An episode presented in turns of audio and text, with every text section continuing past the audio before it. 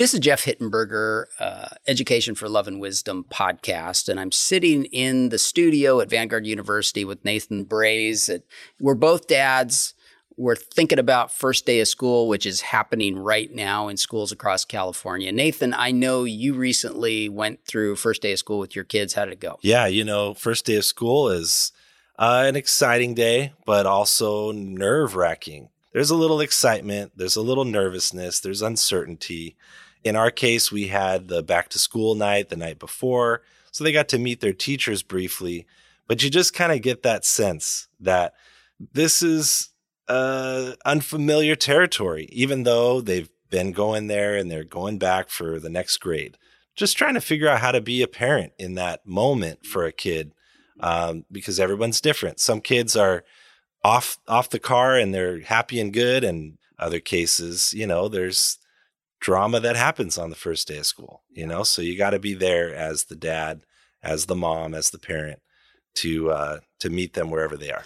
Well, it's it's a wonderful kind of opportunity as a parent to show up with love and wisdom, Yep. even though we're feeling a lot of the same anxiety that our kids are. Um, and you know, one of the most memorable first day of school for me with my son Ben was when he started at a new middle school.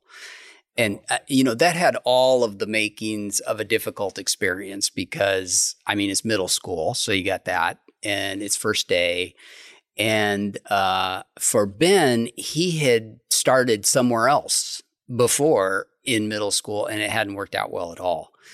Um, Ben has special needs. And one of the things that he did, especially at that age, was to run out of his classroom without supervision. They call it eloping. It's an odd term for for the phenomenon, but Right. but running out of your classroom without supervision, and in Ben's case, he has no sense of danger. Mm. So for him, that can mean running into a parking lot and not even be aware that he was at risk. So the school tried various things to help him through that, and in the end, they said we just don't have the support staff available that can help Ben, you know, navigate safely here. And so they recommended a different school. So I went with him that morning to this new school, Newhart Intermediate School in Mission Viejo. And, uh, you know, we got out of the car, we're standing um, watching the buses arrive, and he and I are in the waiting area together and just nervous as all get out. Um, so buses are rolling in and one at a time. His new classmates are getting off. They're joining him in the waiting area. He's just standing quietly, but new experiences, loud sounds, those are all things that can trigger Ben. He has a dual diagnosis of, of Down syndrome and autism. Um, and especially kind of the sensory issues are huge for him. And sometimes when noises get real loud, he'll drop on the ground and just become immobile. So I kept watching him to make sure, and also watching to make sure he doesn't run out into the, the driveway with one of these buses coming. But so far, so good. We're both breathe, breathing deeply. And then another bus arrives, and we hear crying, really loud crying coming from the bus. And, you know, it's clearly a girl's voice. She's not happy at all. Um, and the adults are trying to coax her off the bus. She's not coming. Finally, they get her to come off the bus. They sort of lead her into the waiting area, and she's still crying. She's still visibly upset. I'm watching Ben to think, oh, I, you know, I hope this doesn't get him off on the wrong foot here. I hope he's not, you know, distressed by this. Um, uh, but he, again, standing quietly and calmly, and then she looks over at him and recognizes him. I, I, see the flash of recognition in her eyes. And then when I look at her, I realize this is, we'll call her Elizabeth. And she was in Ben's class uh, in a previous year.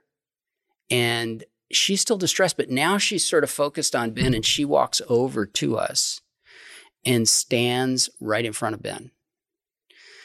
And I'm just kind of praying quietly that this goes well and and look at him and, and he's not initially responding in any way to her but then quietly he reaches out his arms and just gives her a hug and it it is the absolute appropriate thing to do in the moment but for him very difficult thing to do with the sensory issues and the sounds and so on but in the moment, he knew what to do. I didn't know what to do, but he knew what to do. And when he gave her the hug, I could see her shoulders visibly relax. And she stopped crying. And he just held her for, you know, it's probably 10 seconds. And in that 10 seconds, she calms down. And then he lets go and steps back. And then they kind of look at each other, and the teacher calls them, Hey, time to go to class. And Ben says, Bye, Dad. And I said, Bye, Ben. And he's off to class with Elizabeth. And in that moment, I think Ben showed up with love and wisdom, and he's going to be fine. And that was my most memorable first day of, of school with my son, Ben. Love it. Welcome to Education for Love and Wisdom. My name is Jeff Hittenberger, and I serve as director of the graduate education program at Vanguard University of Southern California. During the past few years, I've seen lots of fear and anger dominate conversations about American education. But I've also seen lots of love and wisdom from students, teachers, families, and community members. That's what we'll concentrate on in this podcast. Thank you for joining us.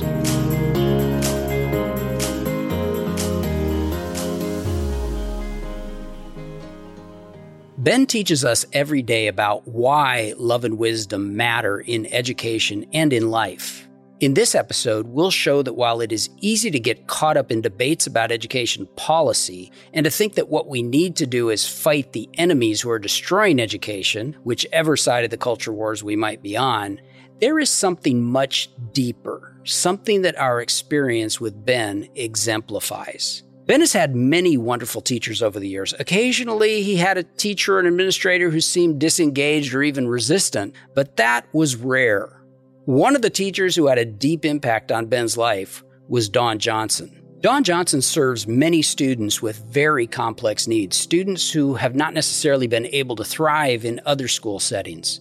Where does she find the joy to keep going after more than 30 years of teaching? My name is Dawn Johnson, and I work as a special education teacher with the Orange County Department of Education. And I've worked with the county for, well, I can't even count all the years yet, but since I was 24 years old.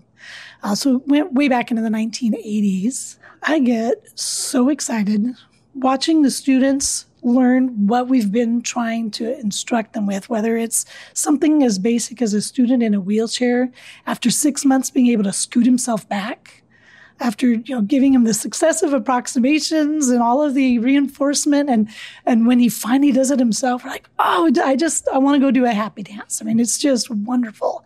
Um, something from that to a student who i'm able to help them get used to a work environment and when they graduate they go into a, a adult program and they're very successful there. That's just to me that's so exciting and rewarding um, to to watch that happen with the students, and it, and it takes time to kind of realize this is going to take time. We'll keep working at it, and uh, we've got this. You know, like I said, that excitement of seeing the student who's worked on holding a spoon to scoop their food forever and ever, and they finally get it. A student who couldn't really walk with groups because sensory wise, they just couldn't be around that many people. Now they can walk with us down to the track, walk around the track, and they like it. You know, they enjoy it. Just trying to keep that daily factor of kindness in there and in, in your soul and in your classroom. Um, the joy that you have every day, trying to illustrate that in how you set your classroom up. Um, the kindness and just trying to understand other people's perspectives. Dawn Johnson is an effective teacher because she sees her students through the eyes of love and wisdom. I asked my wife Christine how she sees Ben and how other people see him or don't see him.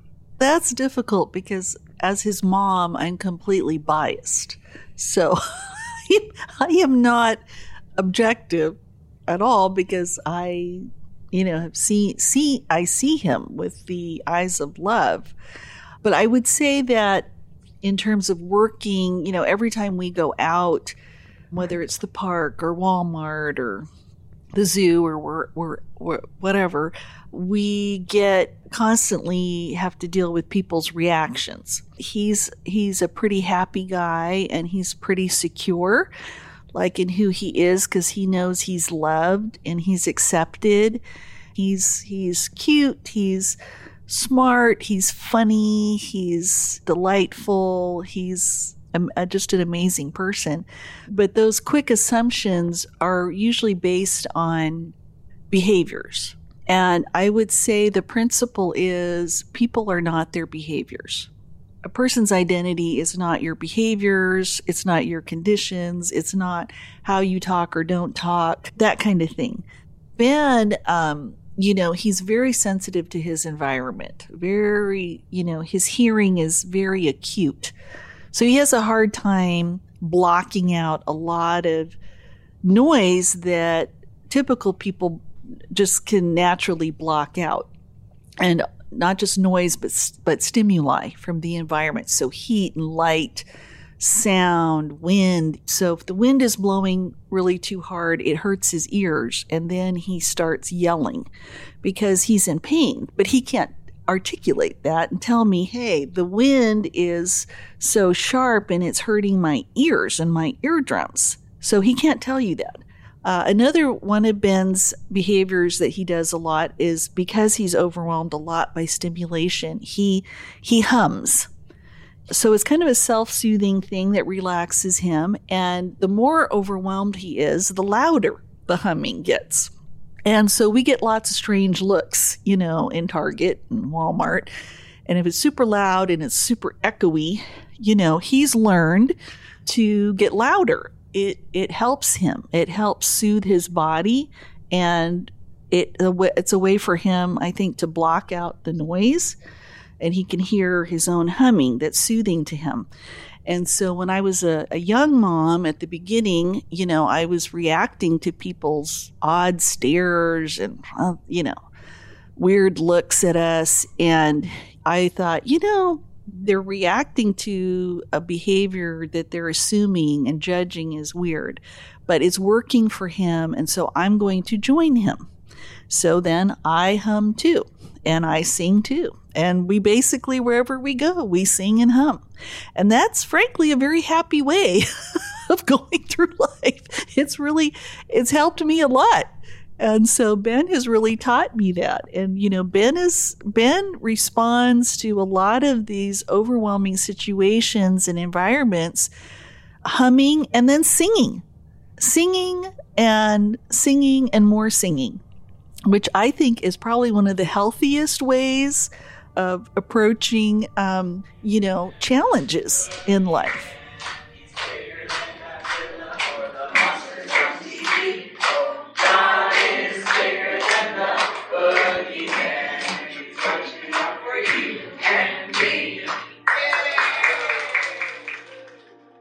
On what basis are we able to see Ben or anyone else we meet as more than the sum of their behaviors or more than their visible traits? For us, a very helpful source of true sight and insight comes from the description of the creation of human beings in the Hebrew Bible, Book of Genesis, chapter 1, verse 27. So God created mankind in his own image. In the image of God, he created them. Male and female, he created them. The Hebrew term for image of God is Tselem Elohim.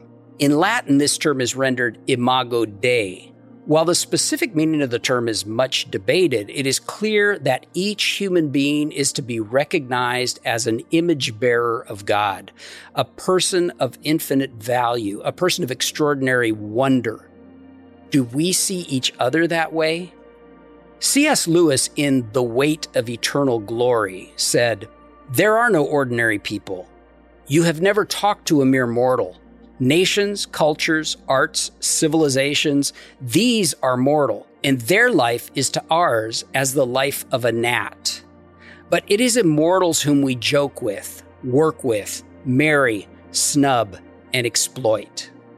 This idea is echoed in the American Declaration of Independence we hold these truths to be self evident that all men are created equal, that they are endowed by their Creator with certain unalienable rights, that among these are life, liberty, and the pursuit of happiness.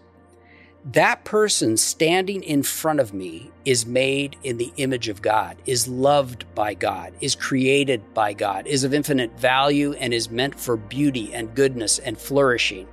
The person standing in front of me is worthy of my best efforts. It's easy to lose sight of that truth among the stresses and fears and emotions of our current moment in a polarized society. If Ben had been born in a previous generation, there's a really good chance that he would never have received an education. Prior to the early 1970s and the passage of Public Law 94 142 in 1975, there was no guarantee of education for children with special needs. How did people see them? Often they were seen as unworthy, as problematic. In fact, for most of the history of schools in most places in the world, including the United States, children with disabilities were excluded. The road to inclusion has been a long one. We could devote a whole episode to that struggle, and we probably will. But the point is this the changes that have happened in the past two generations demonstrate the power of love and wisdom to create opportunities where opportunities were previously denied, to see people as valuable who have historically been devalued. Those changes have often come about because of the work, the love, the wisdom, and the advocacy of the very people who were deemed unworthy. People like Ben. As a teacher and parent, here are Christine's thoughts summarizing what we've learned from Ben about love and wisdom in education and in life. Love and wisdom, especially love, it compels us, like as a parent, we learn, you know, w- when you have a child, several children, you become a parent, love compels you to go way, way beyond. Uh, where you ever thought you would go. You you learn to love way way beyond any capacity you thought you had. You are motivated to champion and advocate and fight and support and provide for your children far beyond what you ever thought possible. Um, and it's a lifetime com- commitment because that's the nature of love. Love compels us to go far beyond and do whatever is needed to help support and provide uh, for that person's uh, needs and for them to feel loved and experience love and do whatever is necessary to support that person. That's the nature of love. And when it comes into our the workplace, especially as educators, then if you choose a pathway of love, of uh, a framework of love towards your students, it will compel you to go way beyond any capacity. And what love does is it it it creates capacity. It expands capacity. It stretches you far beyond what you could ever imagine. And so growth becomes a joyous, natural, wonderful process even when you're exhausted and you're out of ideas and out of solutions, you know, it's like, well, I need to go to bed and I'm going to get back up tomorrow and go back to the drawing board because, you know, love is compelling me. And the, the ideas and the strategies and the different models are out there. They're out there. You know, it's it's a matter of finding them and connecting with other uh, learners who are motivated by love you know, for me, wisdom is the application of love because wisdom is, you know, in, in, in Ben's life, we uh, are practicing this every day. Every day I get to practice this because I love and adore Ben. And of course, you know, our daughter as well, and her learning needs are different. But because Ben is my first, I learned this with him first. And that is that because I love Ben and I am compelled to serve him in whatever way is needed, um, it it demands that I grow in wisdom because it means I, I try this and it doesn't work. I try 10 things and it doesn't work. And then I got to research and I got to investigate and I got to ask other people and I got to experts. And then we try 10 more things, you know, and those things don't work, but I, I learned from them. We learned from them. Okay. So that didn't work, but okay, a couple things worked and we observe and we document and then, you know we we keep persisting in growing in wisdom. And then you know what? Over the years there's a lot of wisdom gained.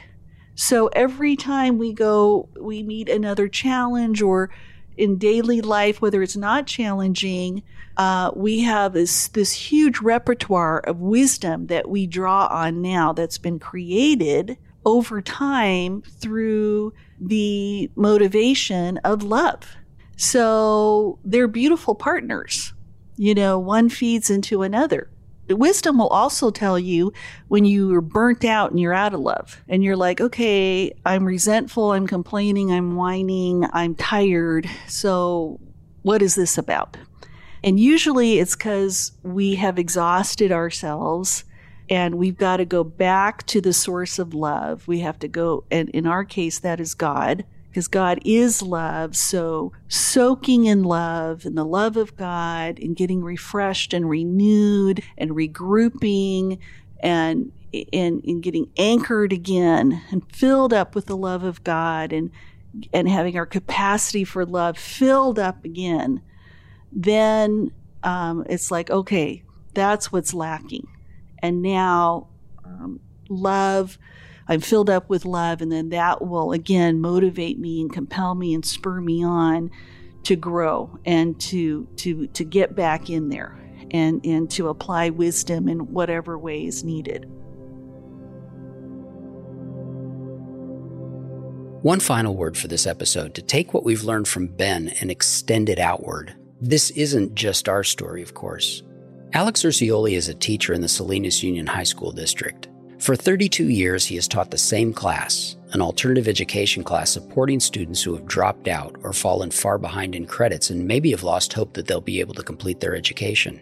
Alex helps them get back on track and moving forward in their lives. Alex grew up in Salinas and attended Stanford University. He could have done a lot of different things, but this is what he decided to do with his life. I have been so fortunate in my educational life to go from regular public school to Stanford and other opportunities after that as well. I came to a conscious decision because I had always thought I was going to be a lawyer, you know, go to law school. But that would have only enriched myself. Truly. I mean, I'm telling you true. I and my immediate family would have been possibly the only people that would have benefited from all of this preparation and the people that had supported me to get to a place like Stanford, which was a wonderful experience, never traded away uh, for anything. But I thought if I were a teacher, because I was thinking about that, then I would take all the things that I was given and supported and and offered, and I would I would be passing that on to other people taking what I was given and all the support that I was given and pass that on by helping other students, other young people graduate from high school. And so that was that was really the it's like I can take this and I can I can make a comfortable life for myself and be very affluent and you know high powered or whatever or I can take everything that was given to me and I can give it to somebody else. I've never regretted that decision. I never have regretted that decision because I'm honoring everybody that invested in me by investing in somebody else. My second grade teacher is the one that always always comes up. She was very flexible. You know, throughout my childhood, I I was born with a disability, cerebral palsy, and had a lot of orthopedic surgeries throughout my growing up, from the time I was three to the time I was 16 and I had uh, teachers that were willing to work with that, and I had teachers that were not willing to work with that. You know, that's not fair to the rest of the class if I do that for this one kid. I was still recovering from surgery, and I would return back to my class, you know, because you're gone for like several weeks or whatever. She accepted me back, you know, into the class, and okay and she would let me take naps if I was tired. It's like, okay, put your head down and you know, we'll get back to our other things. But the the biggest thing, and this still sticks with me, I had to repeat a grade because I had missed so much school that year. And I went off to to the next class because she was my second grade teacher. So I went off to third grade. And it was just going over my head. You like the gears in my head. I remember this were turning, and I just wasn't getting it. Just it wasn't. It, no matter how hard I would try, it just it wasn't there. You know the the foundation was missing, and so we had a meeting. We went back to my second grade teacher, Mrs. Ani. That was her name. And we had a meeting with her. And she said to me, she said to me, you know, you, you've missed so much. And I know that you're struggling in your new class. And she says, but if you would like to come back to my class for another year, that I would love to have you back. I love you and I'd love to be in your class. But it's the way she put it that has always stuck with me is that I know you're having difficulty and you can come back and I would I would love to have you back. And there was no there was no talk about failure. You know, cuz oh, you have to repeat this grade because you failed or you're missing credits or you know whatever it is. It's it's in the context of failure so often rather than and she was really great with this. She was a grandma. She'd been a teacher for, you know, years and years. Uh, but it was how this is what would be good for you. I know you. And I know that I think this would be good. And if you decide that that's what you want to do, I would love that. And I and I think I think that that it's like I want to be like that. You know? If I'm ever a teacher, I want to be a teacher like that.